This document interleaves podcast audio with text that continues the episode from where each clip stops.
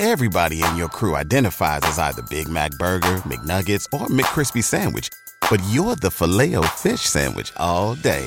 That crispy fish, that savory tartar sauce, that melty cheese, that pillowy bun. Yeah, you get it. Every time. And if you love the filet of fish, right now you can catch two of the classics you love for just $6. Limited time only. Price and participation may vary. Cannot be combined with any other offer. Single item at regular price. Ba da ba ba ba. چای از شما قصه از من. سلام من بنفشه تاهریان هستم.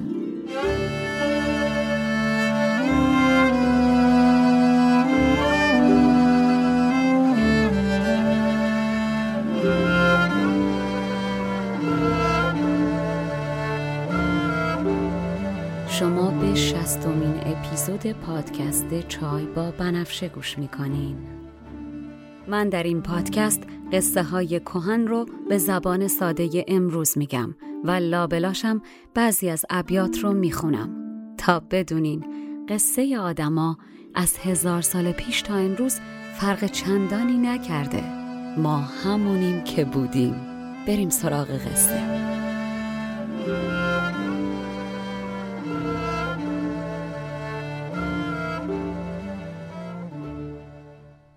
قبل از اینکه بریم سراغ قصه همونطور که می‌دونین این قسمت آخرین قسمت از فصل اول پادکست هست و من در ادامه بهتون خواهم گفت که ما تحت چه شرایطی می‌تونیم فصل دوم رو شروع کنیم. اما قبل از اینکه به اونجا برسیم باید بگم خبر خوب این که این آخرین اپیزود پادکست اسپانسری پیدا کرد که دل ما رو گرم و از خستگی هامون کم و به ادامه تولید امیدوارمون کرد. و اما اسپانسر این قسمت یکی از خوشنامترین شرکت های ایرانی در تورنتو که اسمش ناهیده. کمپانی ناهید یک شرکت ساخت مجتمع های مسکونی در تورنتو که مؤسسش یک ایرانی کاناداییه. اگر یادتون باشه قبلا گفتم که ناهید درخشانترین سیاره در آسمان شبه. کمپانی ناهید هم با توجه به معنی اسمش تلاش می‌کنه تا تمامی ساختمان هایی که می‌سازن نه تنها باعث بالا رفتن استاندارد زندگی مردم بشه بلکه باعث رشد و درخشش محله که این ساختمان ها در اونجا واقع شدن هم بشن. سری به وبسایتشون به آدرس www.nahidcorp.com یا صفحه اینستاگرامشون بزنین تا پروژه های جدید و قدیمشون رو ببینین و عشق کنین که یک نام ایرانی روی این مجتمع های ساختمونی در دل تورنتوه. کمپانی ناهید در طی سالهای گذشته با افتخار از هنرمندان ایرانی ساکن تورنتو با هدف گسترش فرهنگ و هنر ایران حمایت کرده و همچنان هم در این زمینه فعاله. همینطور که میشنوین اسپانسر این قسمت از پادکست ما هم شدن که امیدواریم این حمایت ادامه دار باشه.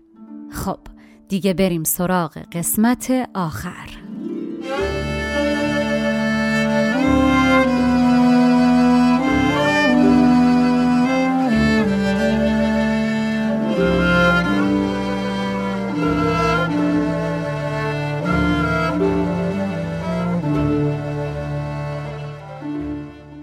در قسمت قبل گفتم که در روز خاکسپاری خسرو شیرین وارد مقبره خسرو شد درها رو بست خسرو رو در آغوش گرفت لب بر لبش گذاشت و خنجری که با خودش آورده بود رو از زیر لباس در آورد و بلند کرد و با تمام توان به جگرگاه خودش درست همون جایی که خسرو خنجر خورده بود فرو کرد و در آغوش خسرو جان داد.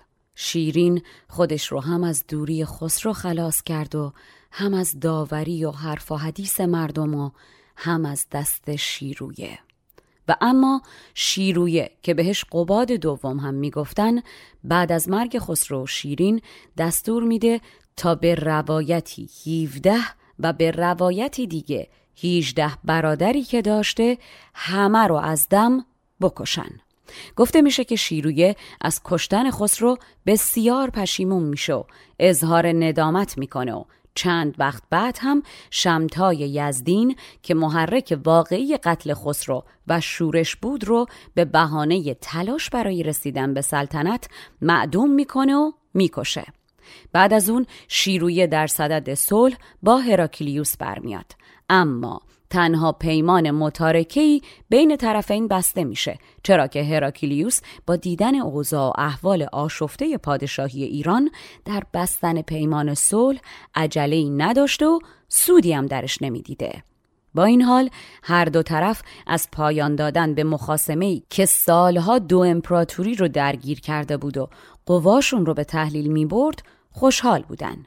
شیرویه حاضر میشه سپاهیان ساسانی رو از مصر، فلسطین، سوریه، آسیای صغیر و غرب میان رودان فرا بخونه و مرزهای پیش از جنگ رو به رسمیت بشناسه.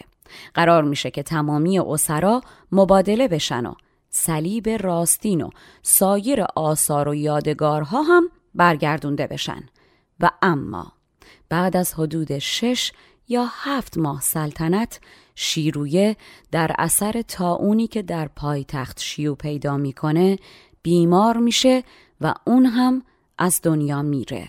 شما فکر کن پدر خودتو از تخت پایین کشیدی و کشتی فقط برای اینکه شش ماه زندگی و سلطنت کنی.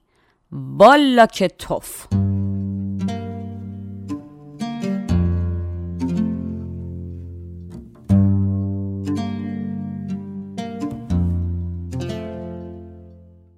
و اما بهتون گفته بودم که در این قسمت میگم نظامی این داستان رو برای چی و کی نوشته و در زمان نوشتنش بهش چی گذشته.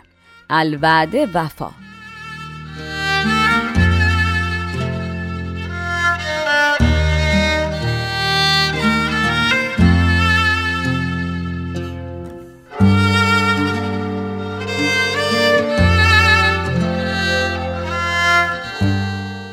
نظامی میگه شما که این داستان رو خوندی و ازش عاشقیت یاد گرفتی بدون که این داستان رو نوشتم فقط به خاطر شیرین.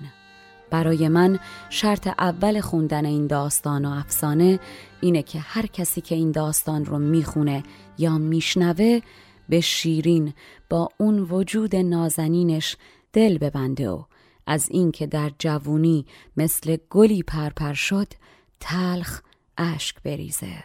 همونطور که من از رفتن شیرینم تلخ اشک ریختم. شیرین من بت زیبا و خوشندام و لطیف و خردمند من آفاق بود که اهل قبچاق بود. کنیزی مرحمتی از طرف دارای دربند. زنی که پیرهن پرند حریرش از زره محکمتر و قبایی که روی پیرهن می پوشید از پیرهنش تنگتر بود. شیرمردی پیچیده در پرند که دست کسی به تنش نمی رسید با همه تلخ بود و با من همسر. هر کس که سر به طرفش چرخونده بود گوششو کشیده بود. اما دلش با من بود و سر من رو به مهر بر بالش گذاشته بود. مرا چشمیز خون افشان ز دست آن کمان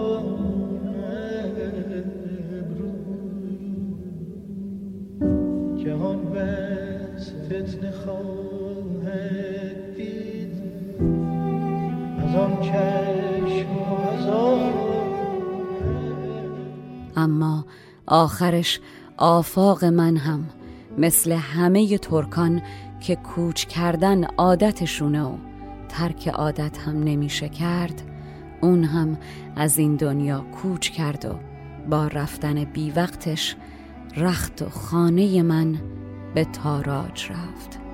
خودم که برباد شدم و فرزندم که از این مادر ترک به دنیا آمد رو به خدا سپردم.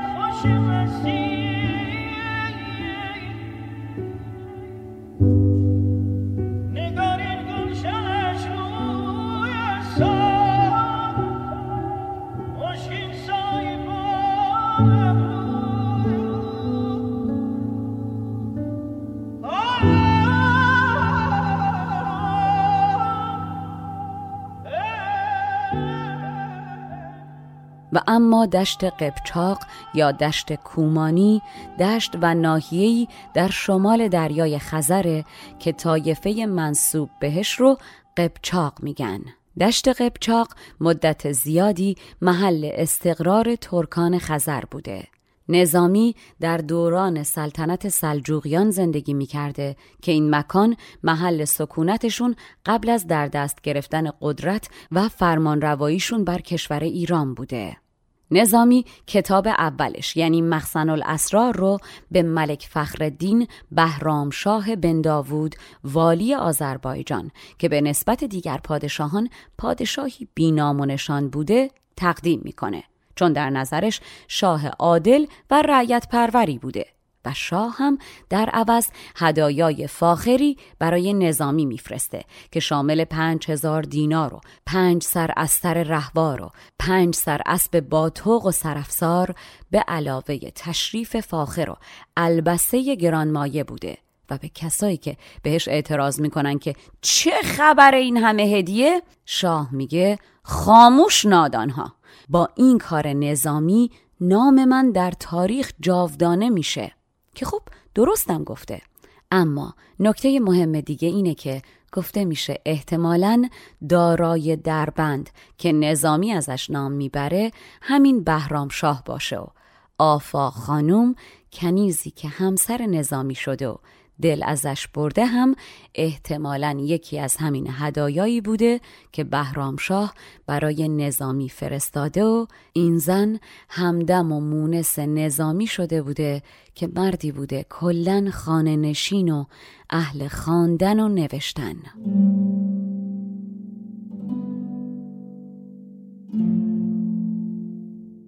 تو که از عبرت بدین افسانمانی چه پنداری مگر افسانه خانی در این افسانه شرط است اشک راندن گلابی تلخ بر شیرین فشاندن. به حکم آنکه آن کم زندگانی چو گل برباد شد روز جوانی. سبک رو چون بت قبچاق من بود گمان افتاد خود کافاق من بود. همایون پیکری نقض و خردمند. فرستاده به من دارای دربند. پرندش در و از در آهنین تر قباش از پیرهن تنگاستین تر سران را گوش بر مالش نهاده.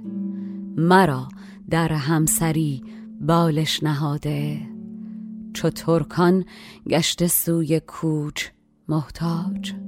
به ترکی داده رختم را به تاراج. اگر شد ترکم از خرگه نهانی خدایا ترک زادم را تو دانی. نظامی خسرو شیرین رو بعد از مرگ آفاق و برای تسلی خاطر خودش و غمی که خلوتش رو به تاراج برده بوده می نویسه تا خودش رو تسکین بده. این داستان نمایش نازک خیالی نظامیه. شاید بشه به جرأت گفت که نظامی تنها مردی در بین شاعران کهن هست که عشقش رو به همسرش بیان کرده نامش رو برده و به این زیبایی و ظرافت داستانی براش نوشته. نظامی اساسا داستان خسرو شیرین رو در ستایش زن نوشته و عشق این داستان نه داستان خسروه و نه داستان فرهاد این داستان داستان شیرینه که نوشتنش در اون دوران یک نمونه مسلم نوآوری و پیشرو بودنه این نکته یادتون باشه کمی جلوتر باهاش کار دارم شیرین شیرین شیرین سفینه دینم خورم هرارم شوی دل بری و توتم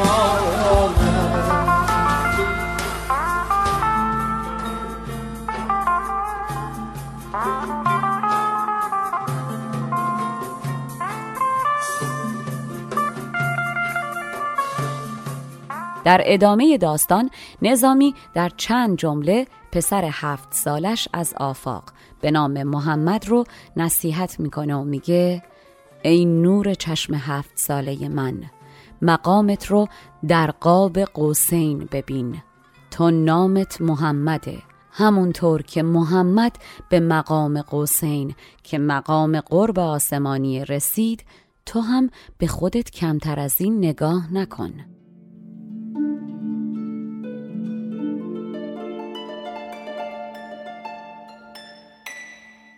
قاب قوسین یا مقام قوسین اشاره به معراج حضرت محمد داره و نزدیکیش به خداوند به طوری که فاصلش به اندازه دو کمان بلکه کمتر هم بوده.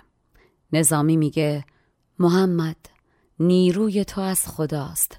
گرچه من مربی تو بودم اما تو چنان بنده ای باش که با نام خدا بشناسن تو برات دعا کنن نه با نام من.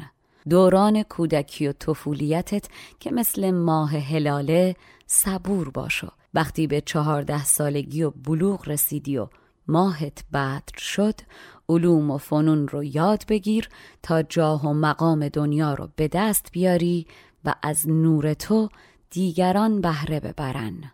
محمد شاد باش. وقتت رو برای علوم بیهوده تلف نکن. حکمت از روی عقل به دست میاد. سرسری هیچ چیزی رو نخون و قبول نکن. علوم خدایی از پزشکی تا کشاورزی رو با عقل و خرد چنان یاد بگیر که همه تو رو تحسین کنن و بگن آفرین بر فرزند نظامی که حکیم و فرزانه است. ببین ای هفت سال قررت العین. مقام خیشتن در قاب قوسین. منت پروردم و روزی خدا داد. نه بر تو نام من نام خدا باد.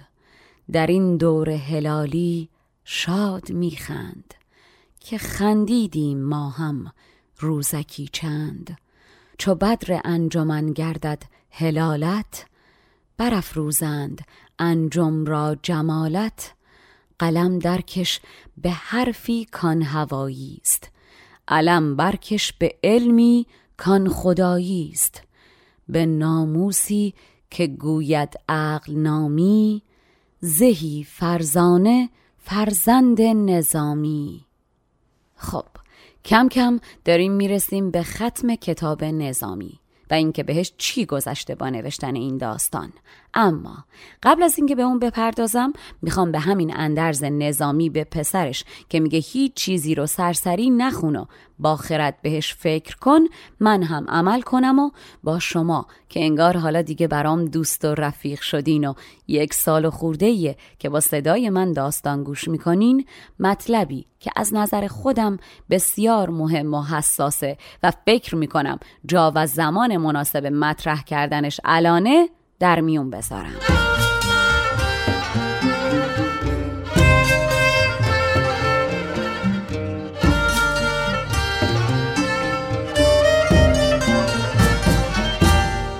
این مطلب رو با یک سوال ساده شروع می کنم. به نظرتون چرا ایرانیان نظامی رو درست نمی‌شناسن و فقط در مدرسه یاد گرفتن نظامی شاعر قرن ششم بوده؟ چرا جز اقلیتی که در دانشگاه؟ ادبیات خوندن دیگران نمی‌دونن. حکیم نظامی نه تنها یکی از شش غول و شاخهای ادبیات فارسیه بلکه اینفلوئنسر زمان خودشم بوده. لقبش حکیمه و یک اساتیدی مثل فردوسی نظامی خیام ناصر خسرو و سنایی فقط لقب حکیم داشتن و در کمال احترام اگر به تریج قبای کسی بر نمی‌خوره باید بگم نه سعدی نه مولانا و نه حافظ هیچ کدوم این لقب رو نداشتن. الیاس پسر یوسف معروف به نظامی گنجوی یک تن خداوندگار داستان سرایی بزمی و عاشقانه ایرانیه. بزمی ارز کردم فردوسی داستان سرای حماسیه. نظامی پایگزار ساقینامه هاست که بعدن حافظ گل و برگش داده. نظامی در چنان وزنهایی مثل آب خوردن شعر گفته که هیچکس جرأت نکرده حتی از نزدیکشون رد بشه. نظامی در زمان خودش شاعر فارسی زبان پیشرو جسور و خوش سخنیه که خودش هم اینو می‌دونه در آخر کتاب بهش اشاره می‌کنه و میگه شعر من مثل اون خال آخریه که زنان آرایششون که تموم میشه برای کامل شدن قشنگیشون بالای لب می‌ذارن. آخه شما ببین لامذهب چقدر این مرد نازک خیال و زیبا بینه. هزار نوم خدا با تشبیهاتش قند تو دل آدم آب میشه. والا! خب برگردیم به سوالم. پس چرا ایرانیان نظامی رو درست نمی‌شناسن؟ خصوصا شاهکارش یعنی داستان خسرو شیرین یا همون هوسنامه رو یا نشنیدن یا ناقص شنیدن؟ من برای این سوال جوابی دارم که صد البته نقطه نظر شخصی منه و خب البته که دکتر شریفی هم با من موافقه. و شما هم می‌تونین با من موافق یا مخالف باشین براتون عرض می‌کنم اگر سه شاهکار نظامی رو به ترتیب خسرو شیرین و هفت پیکر و لیلی و مجنون در نظر بگیریم دو تا از این سه تا یعنی خسرو و شیرین و هفت پیکر از نظر ممیزی دوران خودشون سه تا مورد اساسی غیرقابل چشم پوشی داشتن. یک نظامی در ایران آشفته دوران سلجوقی چندین سال بعد از حمله اعراب به ایران که هرچه در مورد زنان نوشته شده زنان رو تحقیر و تقبیح کرده داستانهایی در ستایش زنان می نویسه. در این دو داستان نظامی مردان با گوش دادن به حرف زنانی تناز و خردمند شخصیتشون متعالی میشه و تغییر می‌کنن. شیرین زنیه که تو امن تیرانداز و تنازه سخنبر و زیباست. مغرور و مهربانه. جسور و دلرحمه. عاشق و منطقیه و کلا منتظر نمیشه تا کسی براش تصمیم بگیره. شیرین زنیه که می‌دونه چی می‌خواد و چی نمی‌خواد. دلیل دوم. در هر دو داستان شخصیت های مرد داستان ایرانی و زرتشتی و از شاهان مطرح دوران خودشون هستند. سه هر دو داستان هوسنامه و هفت پیکر داستانهایی عاشقانه، بزمی و پر از تمنای تنانگی و وسال تنه بوسه بوسه لب از من. نخ به نخ نگاه از تو. نیمه های شب از من. دو تا قرص ما از تو.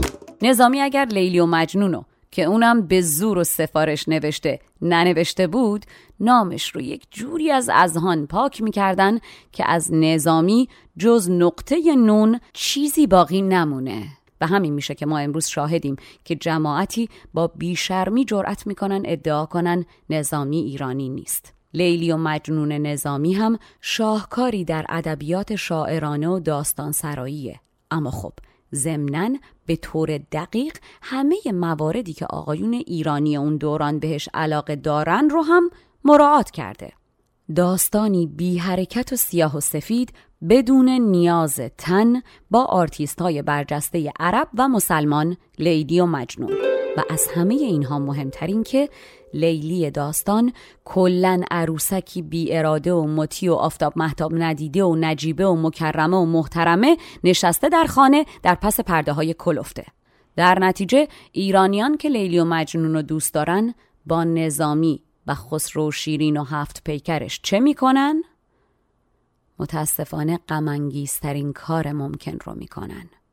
هفت پیکر که کلا فقط اسمشو می‌برن. در مورد داستان خسرو و شیرین هم نگاه خودشون رو جایگزین می‌کنن و داستان رو اونطور که دلشون می‌خواد تعریف می‌کنن و به جای داستان کامل اصلی دو ورژن. برداشت جدید به مردم ارائه می‌کنن که هر دو در یک موضوع مشترکن. مخدوش کردن شخصیت شیرین. آقایان کلا تمرکز داستان رو از روی شیرین شخصیت اول داستان برمیدارن و شیرین رو در اندازه عروسکی آفتاب محتاب ندیده و نجیبه و مکرمه و محترمه که جز نگفتن به خواستگاران و در پس پرده ها نشستن در قصر کار دیگه ای نداره بی اهمیت می‌کنن و به داستان از نگاه دو مرد داستان می‌پردازن. و از اون دردناکتر اینه که نهایتا هیچ کس به پایان تراژیک و نقطه اوج داستان اشاره نمی‌کنه و از مرگ شیرین حرفی به میون آورده نمیشه. شما از یک ایرانی بپرس شیرین چطور مرد؟ والا اگه بدونه. و اما بریم سراغ ورژن ها. ورژن اول فرهاد مردی ساده دل و روستایی با عشقی آسمانی و یک طرفه که برای رسیدن به زن دلخواهش کوه رو جابجا می‌کنه و نهایتا در عین مظلومیت در راه این عشق میمیره هیچ کسم هیچ وقت نمی‌پرسه آیا این عشق دو طرفه بود؟ آیا شیرین به فرهاد دلبستگی داشت؟ شیرین شیرینم واسه تو شدم یه فرهاد. شیرین شیرینم نده زندگیمو برباد. نده زندگیمو برباد. نده زندگیمو برباد.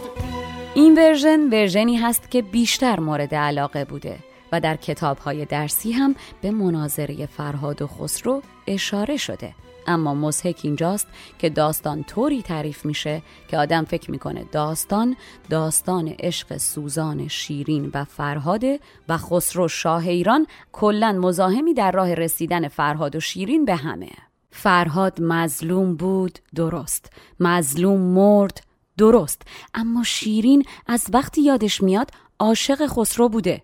بابا کار دله. زور که نمیشه گفت. والا! ورژن دوم خسرو.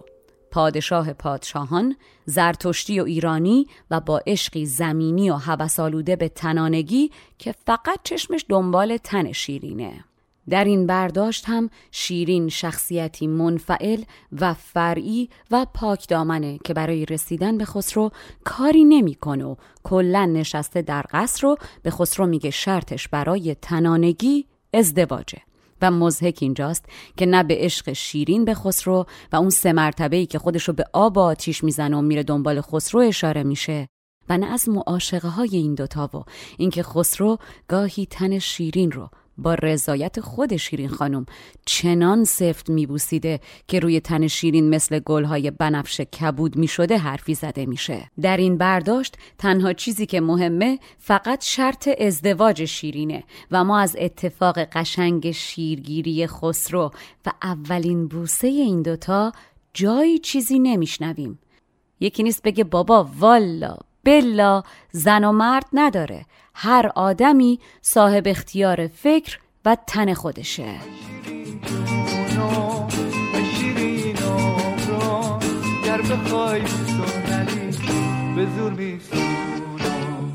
گر بخوای به زور نظامی در دوران خودش هم به دلیل اینکه از عشق و زن حرف زده و هم از پادشاهان ساسانی زرتشتی به جای اسلام و مسلمین تعریف و تمجید کرده بسیار مورد تنه و نکوهش و سرزنش قرار می‌گیره و آزار می‌بینه که خودش در انتهای داستان بهش اشاره می‌کنه و من براتون چند دقیقه دیگه تعریفش می‌کنم.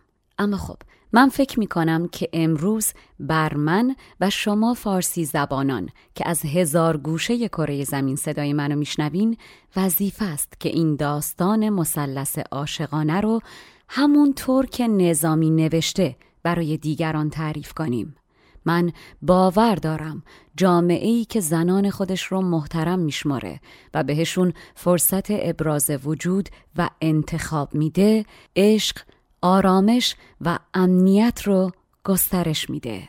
ضمن اینکه ادبیات فارسی گنجه و فارسی زبان عشقه. نباید اجازه بدیم گنج هامون دفن بشن. باید بیرون بکشیمشون برق بندازیمشون بهشون ببالیم و به دیگر مردمان هم معرفیشون کنیم که تا همین حالاشم کلی دیر شده. والا! و اما همونطور که در اپیزود قبل گفتم این اپیزود آخرین اپیزود فصل اول و پایان داستان خسرو و شیرینه. قبل از اینکه برم سراغ ختم کتاب با اجازهتون می‌خوام از طرف خودم و تمامی همکارانم در پادکست چای با بنفشه از تک تک شما در هر کجای دنیا که هستین و به این پادکست گوش می‌کنین از اینکه حواستون به ما بوده و دلمون رو گرم کردین چه با کمک های نقدی و چه با ویدیوهایی که برامون فرستادین و چه با استوریاتون و چه از راههایی که ما بیخبریم اما می‌دونیم ما رو به دیگران معرفی معرفی کردین تمام قد و از ته دل تشکر کنم. اون چه شما کردین تجسم عشقه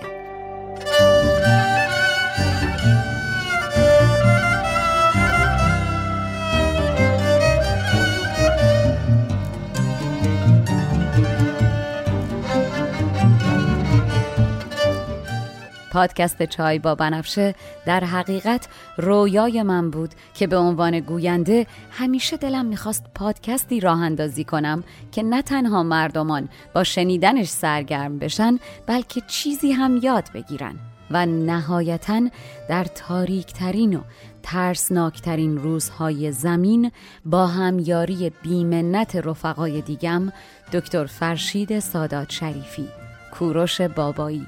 محلا دیانی مهرسا رهنما هدیه لایق و نسرین خاتم این رویا جامعه عمل پوشید و باور کنین که من هر روز از خدا می‌خوام تا تمامی شما شنونده های این پادکست و همکارانم در پادکست تن و جانتون سلامت باشه و عاشق باشین و من براتون قصه بگم.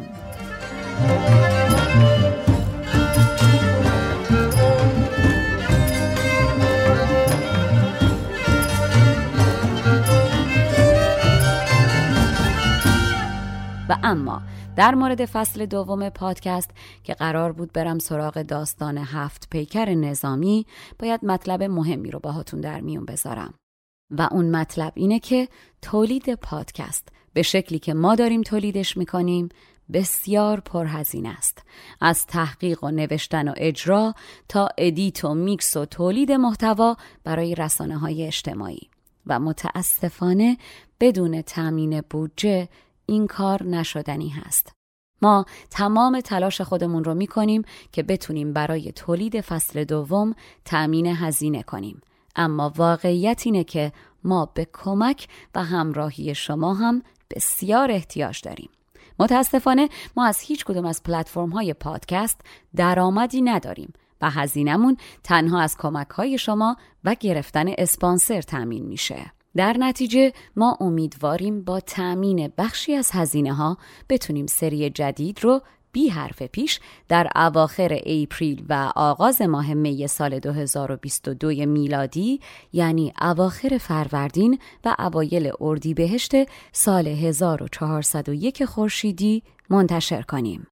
در این فاصله اولا بگم بر هیچ کس وظیفه نیست شما هم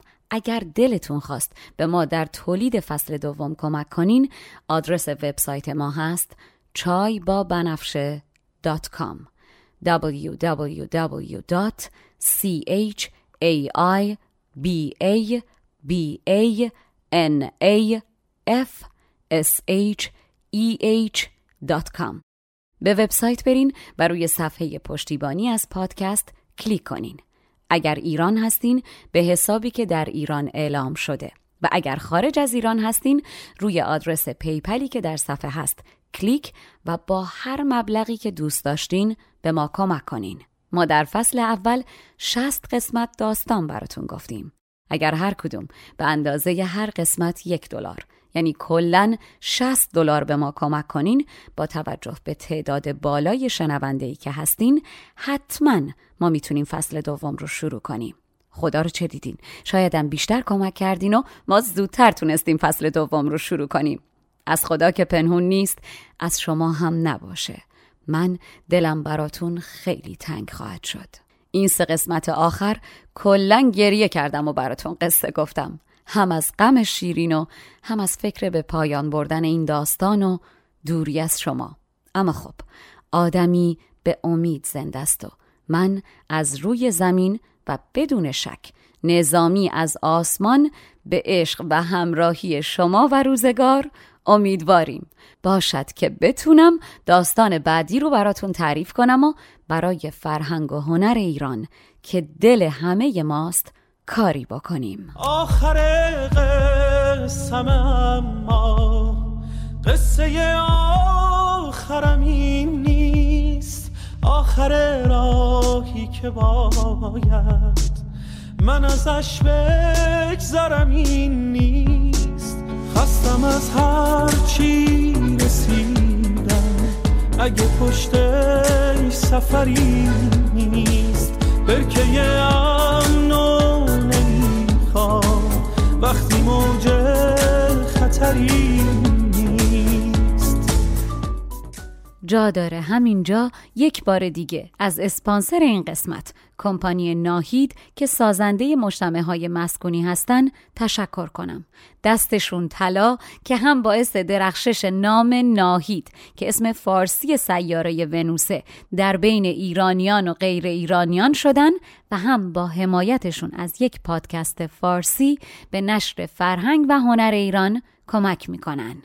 سال گذشته شرکت ناهید دو پروژه بسیار موفق به نامهای ناهید برادویو واقع در مرکز شهر تورنتو و ناهید کندی واقع در قلب اسکاربرو راه اندازی کرد و در حال حاضر هم پروژه های هیجان انگیز زیادی برای اجرا در سال 2022 در دست دارن که برای اطلاعات بیشتر و سرمایه گذاری یا خرید می‌تونید سری به وبسایت شرکت ناهید به آدرس www.nahidcorp.com بزنین و یا به صفحه اینستاگرام و لینکدینشون مراجعه و فالوشون کنین.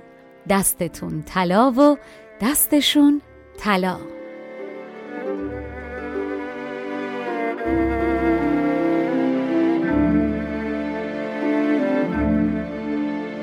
و اما بریم سراغ نظامی در ختم کتاب. نظامی در ختم کتاب در حقیقت داره با شنونده هاش درد و دل می‌کنه. اول خودشو دلداری میده که دنیا جای گذره و غمشو نباید خورد و به کم لطفی مردمان نباید توجه کرد و به جاش باید خورشید بود که نورافشانی می‌کنه و اخمشم نیست که ستاره ها چی میگن. و بعد تعریف می‌کنه که خلایق باهاش چه بد کردن. نظامی اول میگه ای نظامی الهی که تا زندهی سر به زیر و افتاده باشی. مثل مروارید که در ته دریا پرورده میشه اما بعد بعد بر تاج روی سر میشینه. نه مثل دانه ای باشی که در خاک فرو میرو سرکشی می‌کنه و خوشه گندمی میشه که میانو درو میکننش. نظامی هان و هان تا زنده باشی چنان خواهم چنان کفگنده باشی.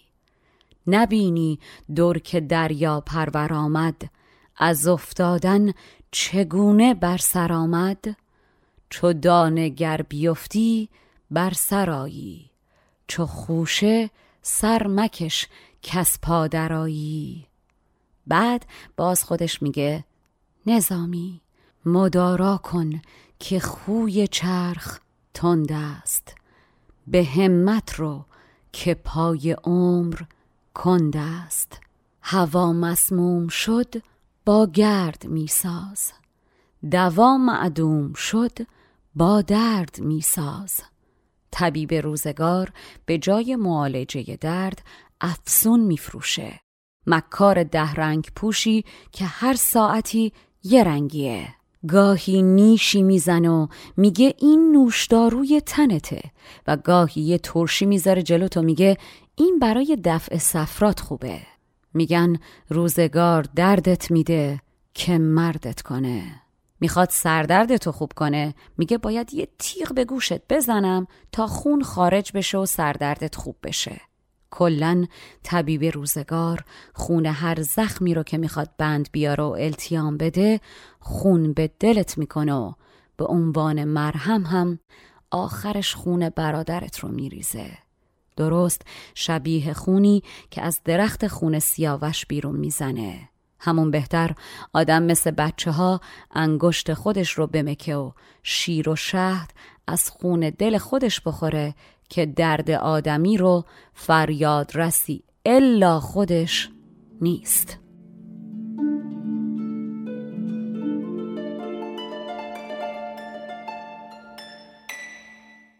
در توضیح خون سیاوش باید بگم ماده سمقی قرمز رنگیه که از درختی به همین نام بیرون می‌زنه.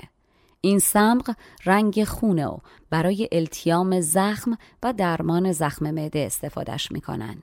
در برهان قاطع هم در توضیح خون سیاوش و خون سیاوشان آمده که نام گیاهی دارویی و سرخ رنگ است چون افراسیاب پادشاه توران گفت سیاوش را بکشند در جایی که خون او بر زمین ریخت این گیاه در آنجا روید طبیب روزگار افسون فروش است چو زراقان از آن ده رنگ پوش است.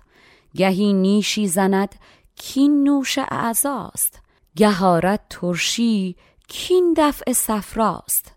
علاج و رأس او انجیدن گوش. دم الاخوین او خون سیاووش. بدین مرهم جراحت بست نتوان. بدین دارو ز علت رست نتوان. چو طفل انگشت خود میمز در این مهد. ز خون خیش کن هم شیر و هم شهد. ای نظامی انجیر روی درخت رو ببین و آین خورسندی رو از اون یاد بگیر. هم آب و هم غذا. شکلش شبیه پستانیه که از درخت آویزان باشه. خودش از درخت تغذیه می‌کنه و وقتی یک دونش رو به دهن می‌ذاری مثل شیر شیرینه. آدم باید یکی بخوره و تا می‌تونه به زندگی دیگران شیرینی ببخشه. بگیر آین خورسندی ز انجیر که هم طفل است و هم پستان و هم شیر. روزگار بازی شطرنجه که بازندش ماییم و هر حرکتی هم که بکنیم بازی بازی بین رخ هاست و نهایتا رخ آدم با رخ خاک حریف روبرو میشه و مات میشه و تمام. از پس پرده نگاه کن مثل شطرنج زمونه هر کسی مثل یه مهره توی این بازی میمونه. نظامی فقط شاعر نیست شطرنجم خوب بلده. برای اینکه بیشتر زیبایی دو بیت بعدی رو درک کنین و عشق کنین باید بگم در شطرنج رخ بعد از شاه و وزیر بالاترین ارزش رو در بازی داره. یکی از مهره که می‌تونه به طور نامحدود در طول و عرض صفحه شطرنج حرکت کنه و از اونجا که رخها. نسبت به سایر سوارها دیرتر وارد بازی میشن. آخر بازی ها معمولا به بازی رخهای طرفین کشیده میشه. بر این رقعه که شطرنج زیان است کمین بازیش بین الرخان است. دریقان شد که در نقش خطرناک مقابل می شود رخ با رخ خاک. نظامی میگه ای نظامی والله این دنیا نمیارزه. انگار که پاتو کرده باشی توی یه پاچیله تنگ. درار خلاص شو.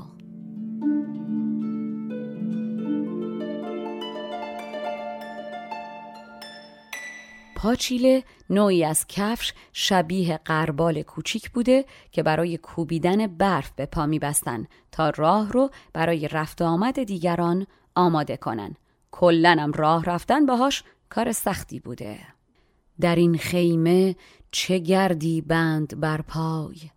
گلو را زین تنابی چند بکشای برون کش پای از این پاچیله تنگ. که کفش تنگ دارد پای را لنگ. نظامی به خودش میگه فکر کن شطور دیدی ندیدی. بی خیال این دنیاشو هستن فکر کن دنیا دهی بوده که سر راهت ندیدیش.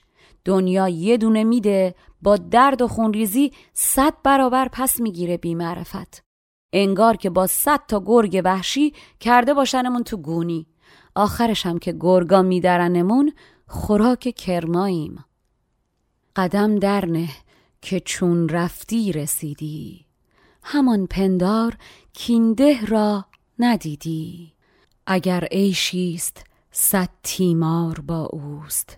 وگر برگ گلی صد خار با اوست. به تلخی و به ترشی شد جوانی.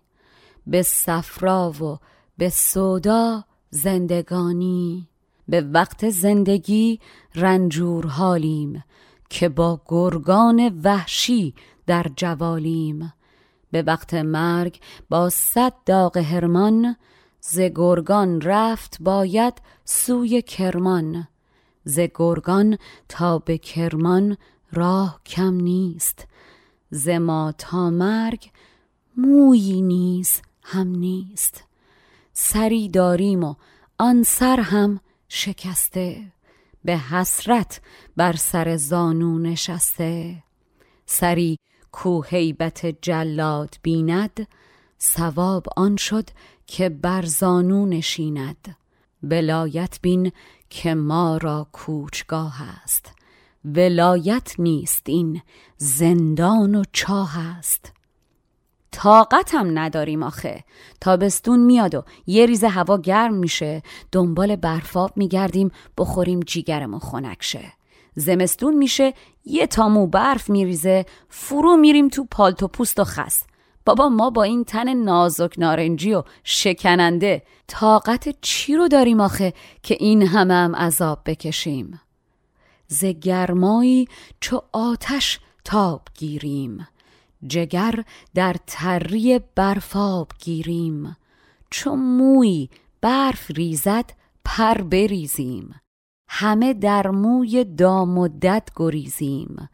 بدین پا تا کجا شاید رسیدن؟ بدین پر تا کجا شاید پریدن؟ هزار الله اکبر یه مش ضعیف پیزوری تشکیل اجتماع دادیم هیم به همدیگه ستم می‌کنیم. والا قباحت داره.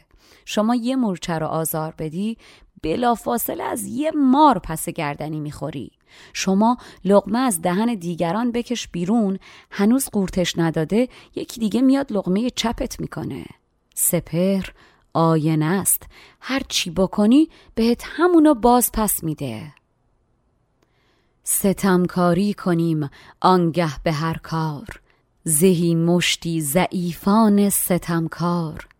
کسی گو بر پر موری ستم کرد هم از ماری قفای آن ستم خرد به چشم خیش دیدم در گذرگاه که زد بر جان موری مرغکی راه. هنوز از سید منقارش نپرداخت که مرغی دیگر آمد کار او ساخت. چو بد کردی مباش ایمن ز آفات. که واجب شد طبیعت را مکافات. سپهر آینه عدل است و شاید که هرچ آن است و بیند وا نماید منادی شد جهان را هر که بد کرد نه با جان کسی با جان خود کرد. مگر نشنیدی از فراش این راه که هر کوچاه کند افتاد در چاه؟ سرای آفرینش سرسری نیست. زمین و آسمان بیداوری نیست.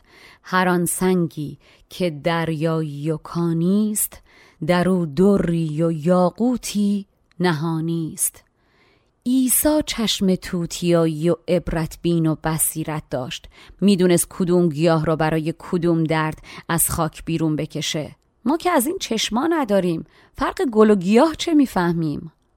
چو عیسی هر که دارد توتیایی زهر بیخی کند دارو گیاهی. چو ما را چشم عبرت بین تباه است کجا دانیم کین گل یا گیاه است؟ که تازه گیریم بدونیم مثل جالینوس که از پزشکان برجسته یونان باستان بود و دیدگاهش بیش از هزار سال دیدگاه چیره در پزشکی اروپا بود شما هم پزشک و عطار متحرک که باشیم آخرش چی میشه؟ جالینوس هم که مرد خب همه آخرش عاجزن از مردن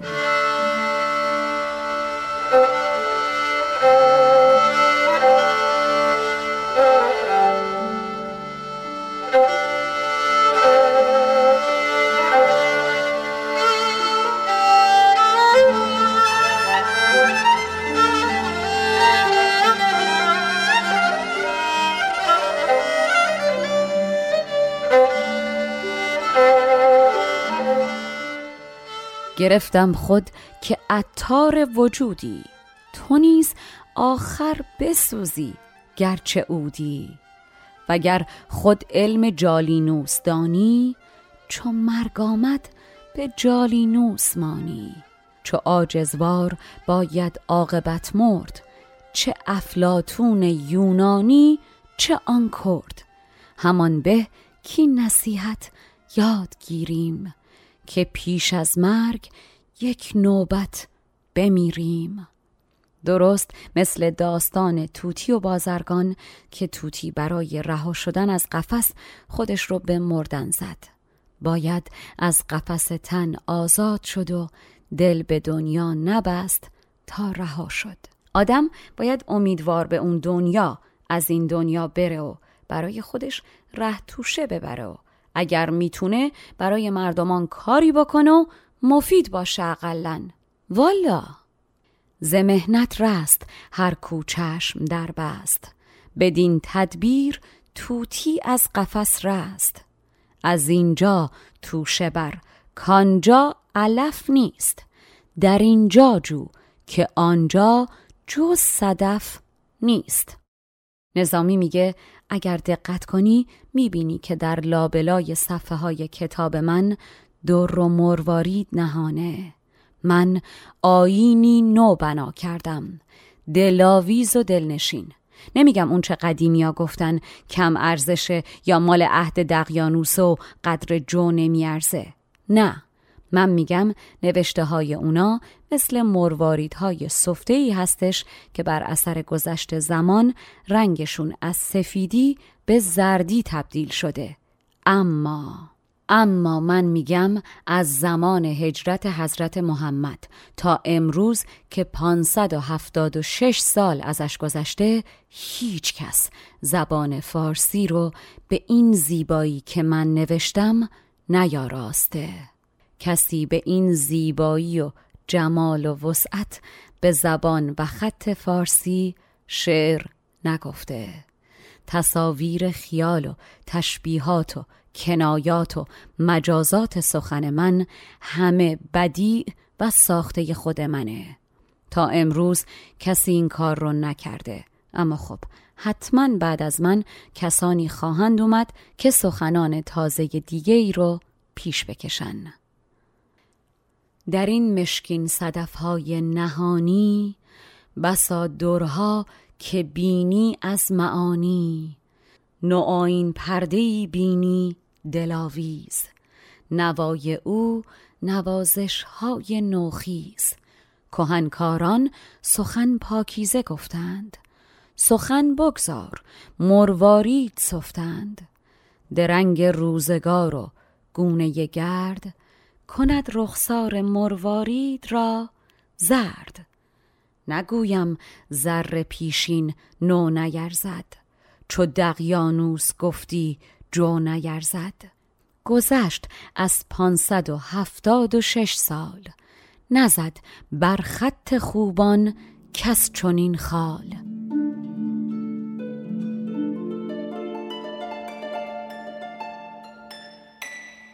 این تاریخ 576 هجری قمری در حقیقت تاریخی هست که این بیت سروده شده وگرنه نظامی داستان رو از سال 571 شروع کرده و در سالهای مختلف هم برگشته و تصیح و به کار اضافه کرده. نظامی در ادامه میگه و از اونجایی که می‌دونم الان در هر شهر و دیاری مردم یک نسخه از کتاب مخزن الاسرار من رو مثل عروسی کنارشون دارن.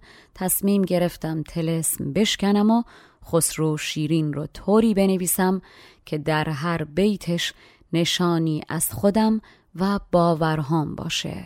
من خسرو شیرین رو طوری نوشتم که انگار وجود خودم رو ریز ریز کرده باشم. هر کس. اگر روزی بخواد من رو ببینه مغز جانم رو در لابلای این ابیات می‌تونه ببینه و حس کنه.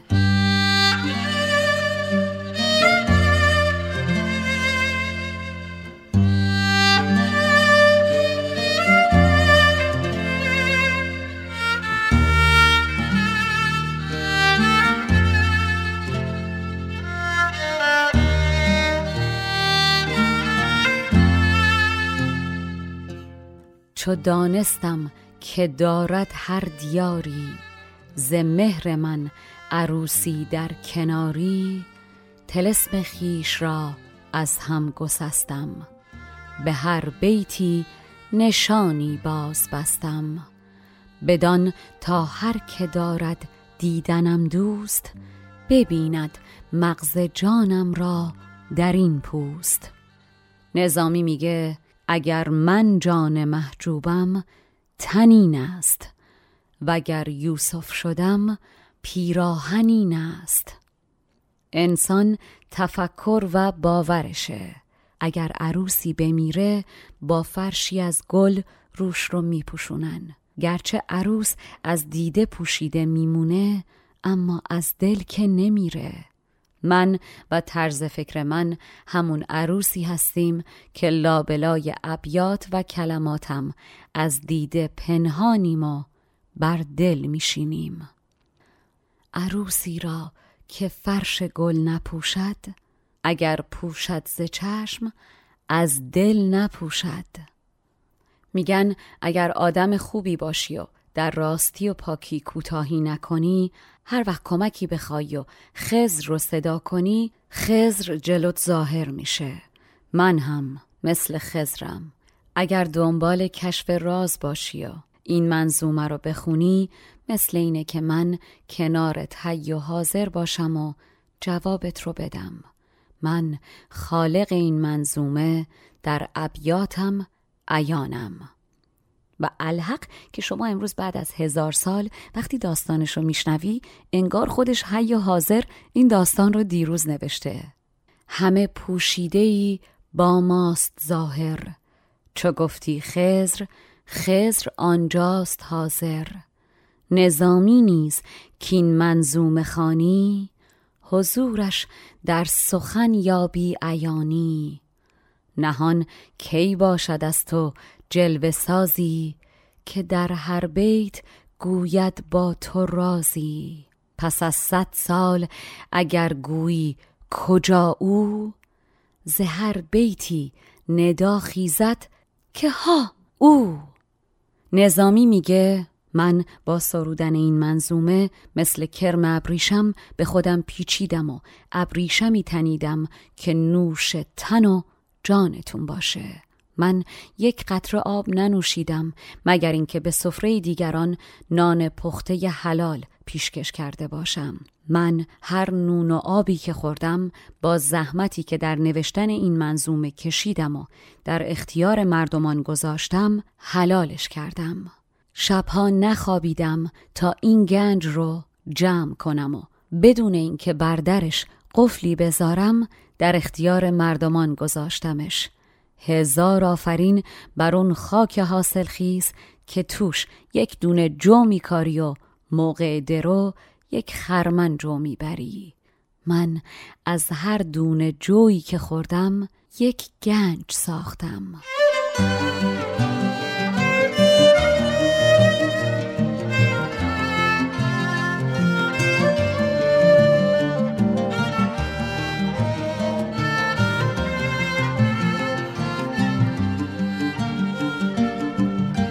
چو کرم قص شدم از کرده خیش بریشم بخشمر برگی کنم ریش. حرامم باد اگر آبی خورم خام حلالی بر نیارم پخته از کام.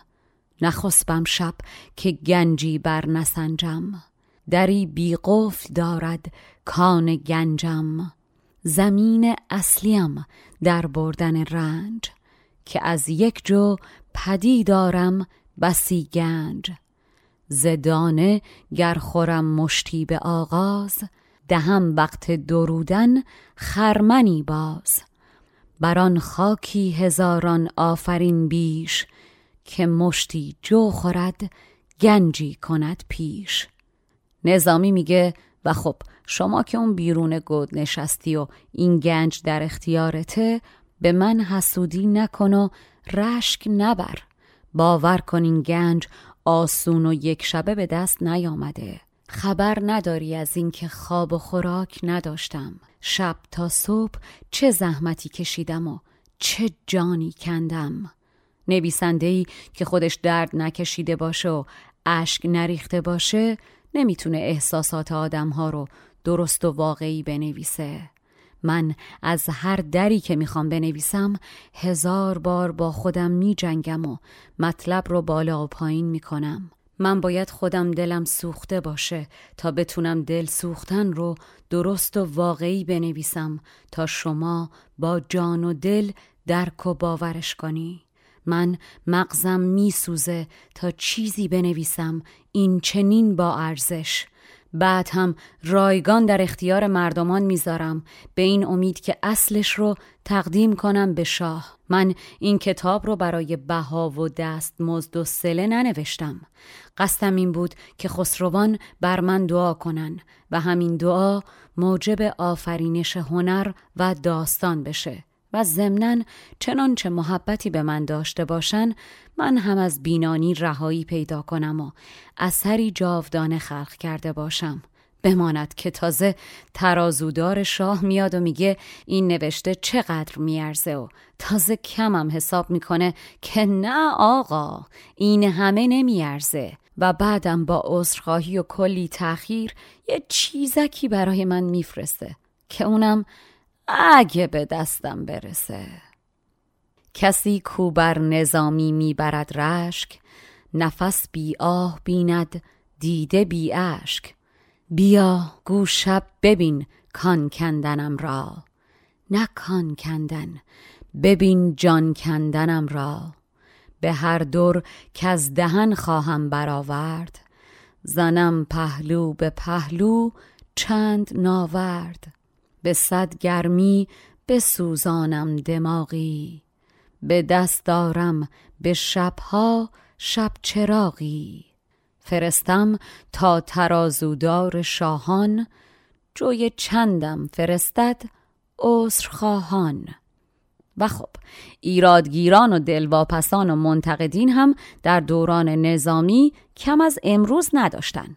نظامی میگه خدایا حرفگیران در کمینند. حساری ده که حرفم را نبینند. سخن بی حرف نیک و بد نباشد.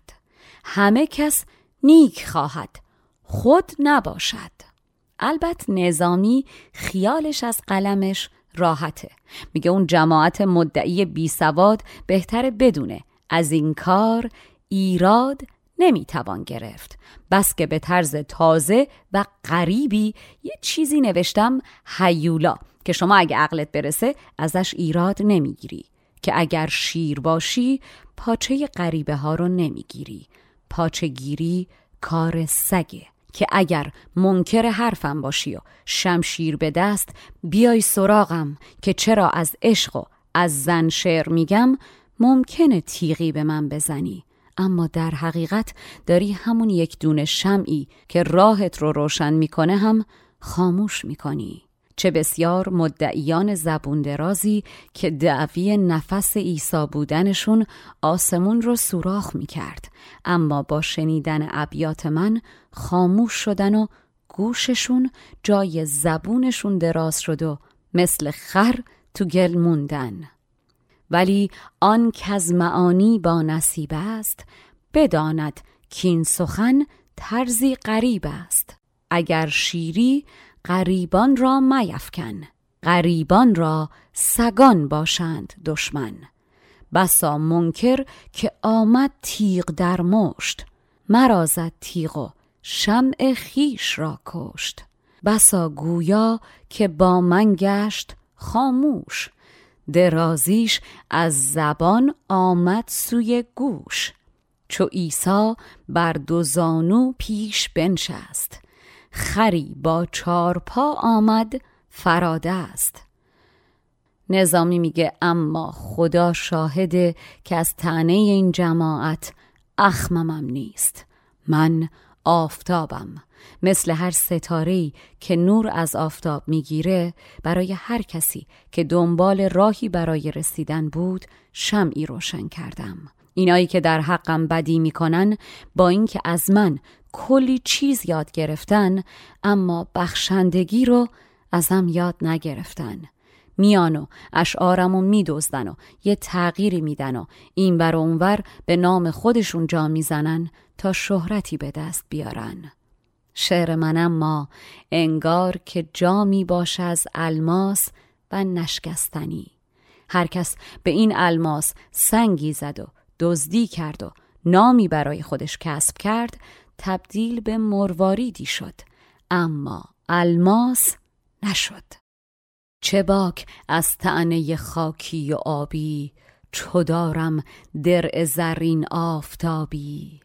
گر از من کوکبی شمعی برافروخت کس از من آفتابی در نیاموخت که گر در راه خود یک ذره دیدم به صد دستش علم بالا کشیدم وگر سنگی دهن در کاس من زد دوری شد چون که در الماس من زد.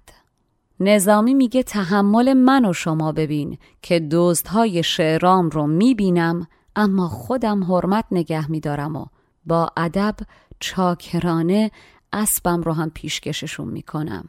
من ذاتم اینه. من در زاغی که مردم فکر می‌کنن زشته و شوم و سیاهه فقط چشمای قشنگشو می‌بینم. من در همه کس هنر و خوبیشون رو جای زشتی می‌بینم. اینکه اینا دروغگو و لافزن هستنم به چشم من هنرشونه. به هر حال تو این کار خوبن دیگه. من از این گوش تلخیاشونو میشنوم و از اون گوش به در می‌کنم. تحمل بین که بینم هندوی خیش چو ترکانش جنیبت می‌کشم پیش. گهان بی پرده را موزون کنم ساز. گهین گنجشک را گویم زهی باز. زهر زاغی به جز چشمی نجویم به هر زیفی جز احسنتی نگویم. به گوشی جام تلخی ها کنم نوش به دیگر گوش دارم حلقه در گوش. نظامی میگه من با استادی تمام در این اوضاع به هم ریخته مملکت و در برابر این همه طوفان چراغی به دست گرفتم تا راه رو روشن کنم. در هر کشوری. اگر کسی این چونین چراغی برای مردم روشن کنه از هر طرف سعی می‌کنن روغن بهش برسونن تا چراغ روشن بمونه. اما در این کشور اگر کسی شمی انبرین و خوشبو روشن کنه با آه سرد و ناله و نفرین خاموشش می‌کنن و کافور بر سرش میریزن تا ناامیدش کنن.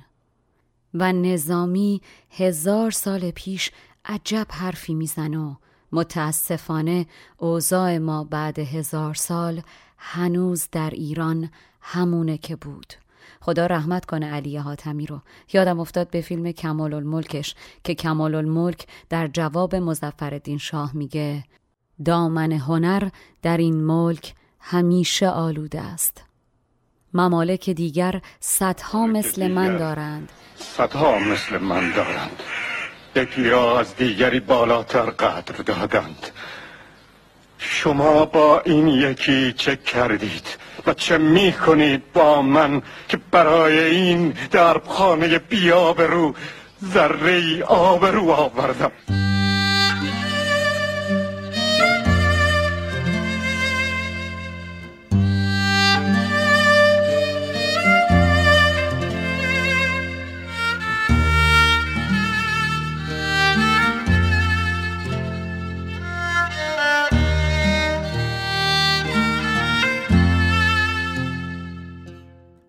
نگه دارم به چندین اوستادی چراغی را در این طوفان بادی. زهر کشور که برخیزد چراغی دهندش روغنی از هر عیاقی. و از اینجا انبرین شمعی دهد نور زباد سردش افشانند کافور. نظامی میگه به اندازه هر نکته‌ای که نوشتم دشنام شنیدم. من از دامنم مروارید ریختم و گردنم زیر سنگ های تعنه این جماعت خم شد. از این دریا در و مروارید بردن و به من خشت و کلوخ پرت کردن. کار بیهوده و عبس مردمان با خوندن نوشته هم کامشون شیرین شد و با بیمهری انقدر زجرم دادن که دهنم مثل زهر تلخه. به شکر زهر می باید چشیدن. پس هر نکته دشنامی شنیدن. من از دامن چو دریا ریخته در. گریبانم ز سنگ تعنه ها پر. کلوخ انداخته چون خشت در آب. کلوخ اندازی ناکرده دریاب. دهان خلق شیرین از زبانم. چو زهر قاتل از تلخی دهانم. نظامی میگه اما من منم. مثل گاوی که آسیاب رو میچرخونه تا بهش جوی غذا بدن و خودش با این کار جوهای مردم رو براشون آسیاب می‌کنه من از نوشتن دست بر نمیدارم. من همون برق آسمونم که خندان پشت سرم باران میباره و همزمان می‌تونم آتیش بزنم. چو گاوی در خراس افکند پویان همه ره دانه ریز و دانه جویان. چو برقی کو نماید خنده خش غریق آب و می سوزد در آتش. نظامی میگه این کتاب گنج و نگهبان گنج همیشه ماره که نیش می‌زنه. اما خب همونم باعث حفظش میشه. دربان بهشت ماره که در خدمت تاووس بهشته. این کلوخندازان مارن و من تاووس بهشت. اما نهایتا هر دومون بنده و خاجتاش یک خداییم. نگنجی ای دل از ماران چه نالی؟ که از ماران نباشد گنج خالی. چو تاووس بهشت آید پدیدار به جای حلقه دربانی کند مار. بدین تاووس ماران مهره باشند که تاووسان و ماران خاجتاشند نظامی میگه این داستانی که من نوشتم نگاری همدم و همنشین و دمساز آدم هاست. داستانی ترکیبی و مخلوط. انگار که انسانی دورگه از پدری هندو و سیاه و مادری ترک و سفید و تناز معاشقه مرکب سیاه قلم با صفحه های سفید. این داستان مسی پوشیده در کیمیاست که با خوندنش در دست خواننده تبدیل به طلا میشه. اصلا نه. این داستان گنجیه که اجدهایی بر سرش مراقبشه.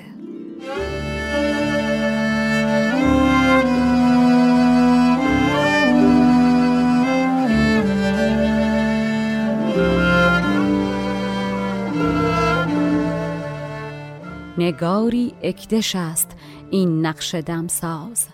پدر هندو و مادر ترک تناز. مسی پوشیده زیر کیمیایی. غلط گفتم که گنجی وجدهایی. نظامی میگه هی میگین این داستان به جای تبلیغ اسلام تبلیغ آتشکده و مسیحیته.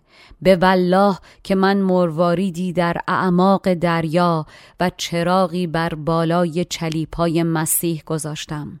شما با دریا و صلیب کار نداشته باش.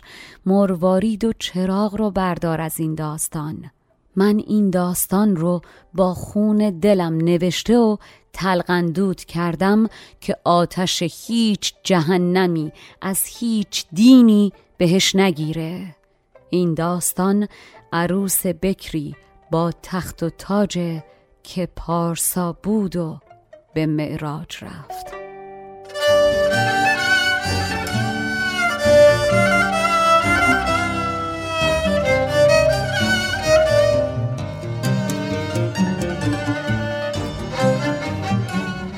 دوری در ژرف دریایی نهاده چراغی بر چلیپایی نهاده. تو دور بردار و دریا را رها کن چراغ از قبله ترسا جدا کن. مبین کاتشگهی را رهنمون است عبارت بین که تلقندود خون است. عروسی بکر بین با تخت و با تاج. سر و بن بسته در توحید و معراج.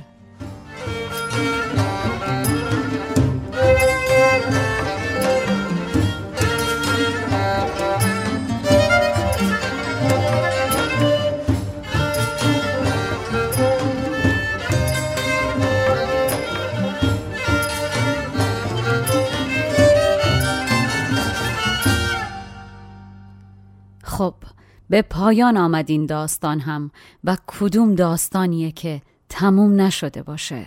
به قول نظامی سرانجام وجود الا عدم نیست. نظامی خسرو شیرین فرهاد من شما همه رفتنیم. مهم اینه که چطور زندگی کرده باشیم و قصهمون چی باشه.